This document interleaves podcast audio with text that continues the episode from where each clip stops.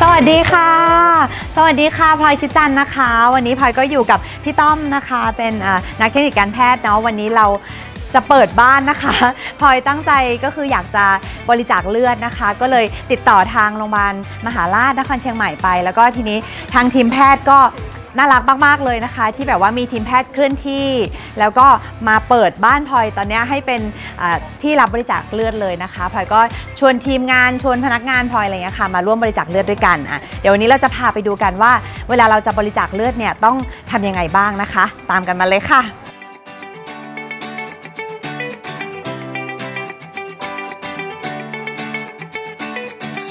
ก็คือทุกคนนะคะที่จะ อยากจะบริจาคเลือดกันในวันนี้ต้องมากรอกใช่ไหมคะ อันนี้คือเป็นเป็นใบสมัครบริจาคโลหิต เกล็ดโลหิตอย่างนี้ใช่ไหมคะพี่ต้อม อันเนี้ยก็คือเขาก็จะเป็นแบบเหมือนให้เราสอบถามประวัติสุขภาพว่าเราเป็นยังไงนอนพักผ่อนเพียงพอไหมอ่าสูบบุหรี่ไหมอะไรอย่างงี้ใช่ไหมคะ หลักเกณฑ์ในการที่แบบว่าจะคัดกรองอันแรกเนี่ยคือมีอะไรยังไงบ้างคะครับ ในส่วนของ การเอ่อกรอกใบสมัครบริจาคโลหิตนะครับอือฮึส่วนแรกก็จะเป็นในส่วนของข้อมูลส่วนตัวนะครับ ชื่อนามสกุลที่อยู่ และที่สำคัญก็คือเบอร์โทรศัพท์มือถือนะครับ แล้วก็อาจจะมีในส่วนของอีเมลนะครับกรอกลงไปด้วยนะครับ แล้วก็ในส่วนของการประสงค์ที่จะบริจาคนะครับ บริจาคให้กาชาติหรือว่าให้ผู้ป่วยนะครับอ๋อถ้าเป็นที่โรงพยาบาลของเราจะมีการบริจาคให้ผู้ป่วยด้วยนะครับอืม และต่อไปก็จะเป็นข้อมูลสุขภาพเบื้องต้นนะครับ ก็จะเป็นการให้ข้อมูลส่วนตัวนะครับ ด้านสุขภาพและประวัติในการรักษาการรับยาหรือประวัติความเสี่ยงต่างอืมๆนะครับซึ่งนี่ทุกคนก็ต้องกรอกตามความจริงว่าเราแบบมีประวัติสุขภาพยังไง มีทานยาอะไรมาไหมอะไรอย่างเงี้ยเนาะคะแล้วก็แบบ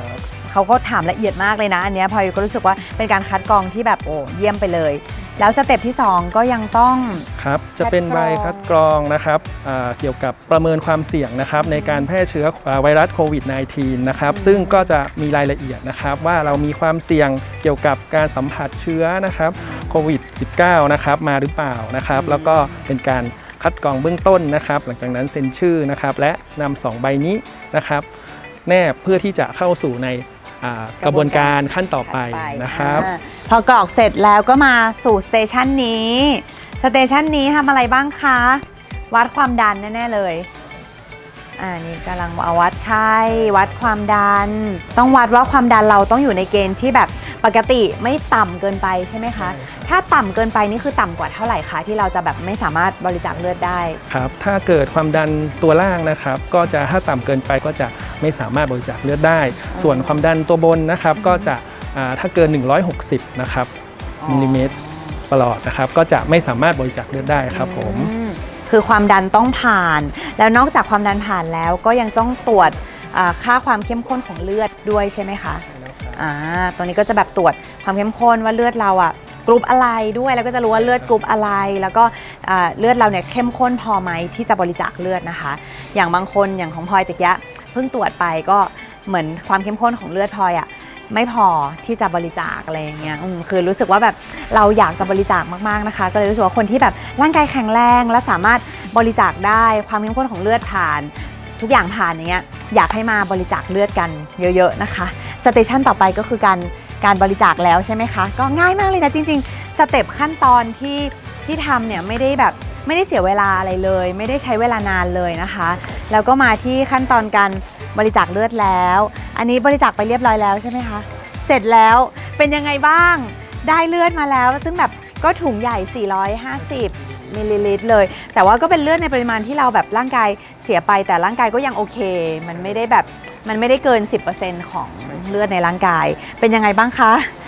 ดีครับตื่นเต้นไหมตื่นเต้นเพราะว่าเป็นบริจาคครั้งแรกเหมือนกันใช่ไหม ครั้งที่สองครั้งที่สองอ่าครั้งแรกนานมาแล้วครั้งแรกเมื่อนานมาแล้วคือจำฟีลลิ่งนั้นไม่ได้แล้ว แล้ววันนี้บริจาคก็โอเคอยู่ใช่ไหมรู้สึกสดชื่นไหมดีครับอิ่มอกอิ่มใจไหมอิ่มใจอิ่มบุญไหมได้บุญได้กุศลด้วยนะ เพราะว่าแบบการที่เราทำแบบบริจาคเลือดอะไรอย่างเงี้ยค่ะ มันก็เหมือนแบบได้ช่วยเหลือคนอื่นเนาะจริงๆแล้วคือเลือดเราจากเราคนเดียวเนี่ยสามารถช่วยเหลือได้ตั้ง 3 ชีวิตใช่ไหมคะคุณหมอ คือรู้สึกดีมากเลยค่ะวันนี้ที่แบบได้ชวนทีมงานแล้วก็ชวนทุกคนมาแบบบริจาคเลือดด้วยกันhappy มากแล้วเสร็จ station สุดท้ายเดี๋ยวพอแบงค์เสร็จปุ๊บแบงค์ก็จะได้ไปกินน้ำแดง กินขนมต้องให้นอนพักให้เพียงพออะไรอย่างเงี้ยนะคะ แล้วก็วันนี้ไม่ต้องทำงานหนักก็ได้ วันนี้ก็คือ อันนี้ต้องตัดงานให้แม่นะคะ วันนี้แบงค์อาจจะแบบตัดแบบมึนๆนิดนึง แต่ก็คงไม่หรอกเดี๋ยวกินข้าวเยอะๆ ก็จะแบบ fresh ได้ปกติเนาะ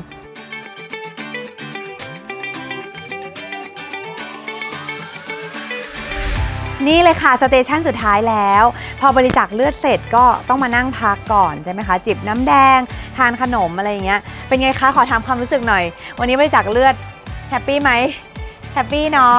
แล้วก็แบบไม่ได้เวียนหัวไม่ได้อะไร ไม่ได้น่ากลัวอย่างที่คิดใช่ไหมสำหรับใครที่อยากจะบริจาคเลือดอะไรเงี้ยอยากให้อ่าพี่ต้อมช่วยแนะนำดีกว่าว่าแบบคือพอบริจาคเลือดเสร็จแล้ว กลับไปมันจะมี side effect อะไรไหมที่คนกังวลอะไรเงี้ยค่ะ หรือว่าแบบเออต้องดูแลตัวเองยังไงอะไรเงี้ยครับ หลังจากบริจาคนะครับเราก็จะมีน้ำเปล่านะครับให้ทานแล้วก็ในส่วนของน้ำแดงนะครับ ซึ่งจะเป็นการเพิ่มน้ำตาลนะครับให้สู่กระแสเลือดเรานะครับทำให้เราสดชื่นขึ้นนะครับอือฮึหลังจากนั้นดื่มน้ำเสร็จแล้วก็มีขนมนะครับให้ทานนะครับ แล้วก็นั่งพักประมาณ 5-10 นาที หลังจากนั้นเราก็จะมียาเสริมธาตุเหล็กให้นะครับสำหรับทานนะครับหลังจากบริจาคไปแล้วเพื่อที่จะช่วยในส่วนของอาการสร้างเม็ดเลือดแดงของเรานะครับให้ไขกระดูกสร้างเม็ดเลือดแดงใหม่ๆ เพิ่มขึ้นมานะครับ อีก 3 เดือนหรือ 120 วัน เราก็จะสามารถมาบริจาคได้อีก 1 ครั้งครับอ๋อผมแสดงว่าการบริจาคเลือดก็คือจะบริจาคได้ทุกๆสาม3เดือนเดือนใช่อ่าครับ แล้วก็การดูแลตัวเองจริง ๆ ก็คือแบบอาจจะไม่ต้องไปออกกำลังกายหนักใช่ครับ หักโหมในใช่ครับ ใน 24 ชั่วโมงหลังจากใช่ครับ บริจาคเลือด ใช่ครับพักผ่อนให้เพียงพอนะครับ แล้วก็ดื่มน้ำเยอะๆครับ 1 วันนะครับ แขนข้างที่เจาะนะครับ ก็อย่าไปยกของหนักๆนะครับห รือออกกำลังกายที่จะทำให้เกิดการบวมช้ำได้นะครับ เราก็ควรจะงดก่อนอย่างน้อย 1 วันครับผม อ๋อ แค่นั้นเองครับ มีอะไรยุ่งยากนะคะ แล้วก็วันนี้ก็รู้สึกเซอร์ไพรส์มากๆว่าการบริจาคเลือดคือมันเร็วมาก แล้วก็สะดวกรวดเร็วมากๆนะคะ ยิ่งได้ทีมแพทย์มาบริการแบบเคลื่อนที่ให้ถึงบ้านอย่างนี้ก็ขอบคุณมากๆเลยค่ะ ขอบคุณทีมแพทย์มากๆนะคะ แต่สำหรับใครที่อยากจะไปบริจาคที่โรงพยาบาลนะคะ ก็ไปได้เลยที่โรงพยาบาลสวนดอกของเราเนาะไปที่ไหนชั้นไหนอะไรยังไงคะพี่ต้อมฝากบอกหน่อยครับบริจาคได้ที่ห้องรับบริจาคโลหิตนะครับงานธนาคารเลือดโรงพยาบาลมหาราชนครเชียงใหม่คณะแพทยศาสตร์มหาวิทยาลัยเชียงใหม่ ที่บริเวณชั้น 1 ตึกสีพัฒน์นะครับ ตอนนี้เรามีที่จอดรถบริเวณข้างตึกสีพัฒน์ติดกับห้องรับบริจาคเลย ให้สำหรับผู้บริจาคโลหิต สามารถจอดรถได้และเดินขึ้นมาบริจาคโลหิตได้ ใช้เวลาไม่เกิน